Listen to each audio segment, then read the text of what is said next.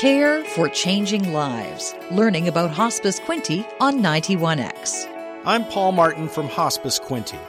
When someone you love is dying, there are a million things that go through your mind on a day to day basis. As a caregiver for that person, the list of tasks is long and seemingly endless, and you never know when things may change in a sudden and meaningful way.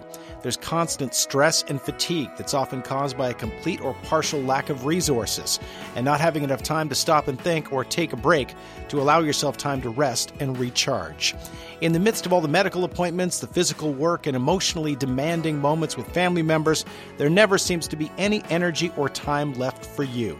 So the real question you have to ask yourself is who cares for the caregiver? And if you're the caregiver, then the answer, not surprisingly, should be you.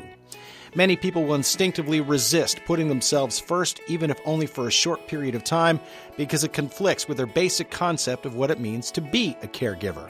If I spend time on myself, then aren't I taking away time that I should be spending on the person who needs it the most? Isn't that just being selfish? I can always do a little bit more.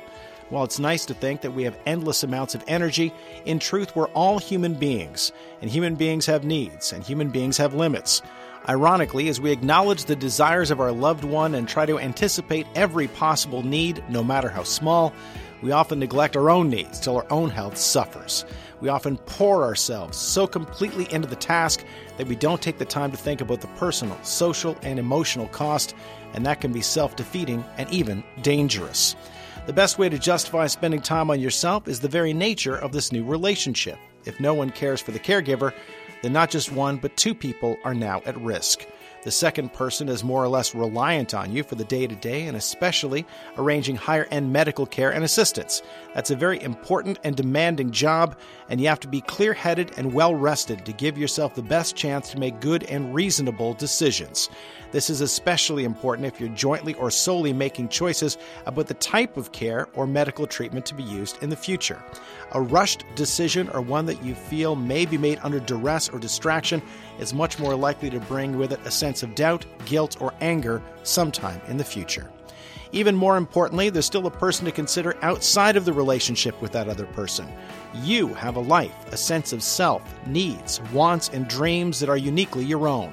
While you can set that aside for a time, it should not be completely buried because that can lead to feelings of resentment and anger, which can impair or damage the caregiver relationship. That, in turn, can lead to guilt and a number of other damaging emotions, both during and after the person's illness. You deserve some time for yourself, to be yourself, and to live for yourself and not just others. The biggest obstacle to any of that, of course, is time. It's the one thing that can be the hardest to find and the most precious of all, depending on the nature of the diagnosis at hand. The cornerstone of self care is listening to your own wants and needs, and that begins with taking the time to relax and think. Take a walk outside of the building, watch something on TV, take a short trip, or head out and grab a coffee. Read a book. Do whatever it takes to take your mind off the current situation by forcing yourself to be somewhere else, even if only for a short period of time. Meditation can also be helpful. Exercise is vital and often ignored or underappreciated. Then, when you have the time, make sure the other cornerstones of self care are being properly supported. Find the time to get the sleep you need, socialize whenever possible, even online if you're not able to get out as much as you should. Watch your diet and make sure you're eating properly most of the time, and closely monitor any drinking activity to make sure it doesn't develop into something more serious. When it comes to the issue of time management, Hospice Quinte can help. We assist terminally ill individuals and their caregivers by offering them support and companionship. Our visiting volunteers can provide families of palliative individuals with four hours of respite care each week, and that time can be used to go run some errands, take that badly needed time out, or just get some sleep, which is probably long overdue in some cases.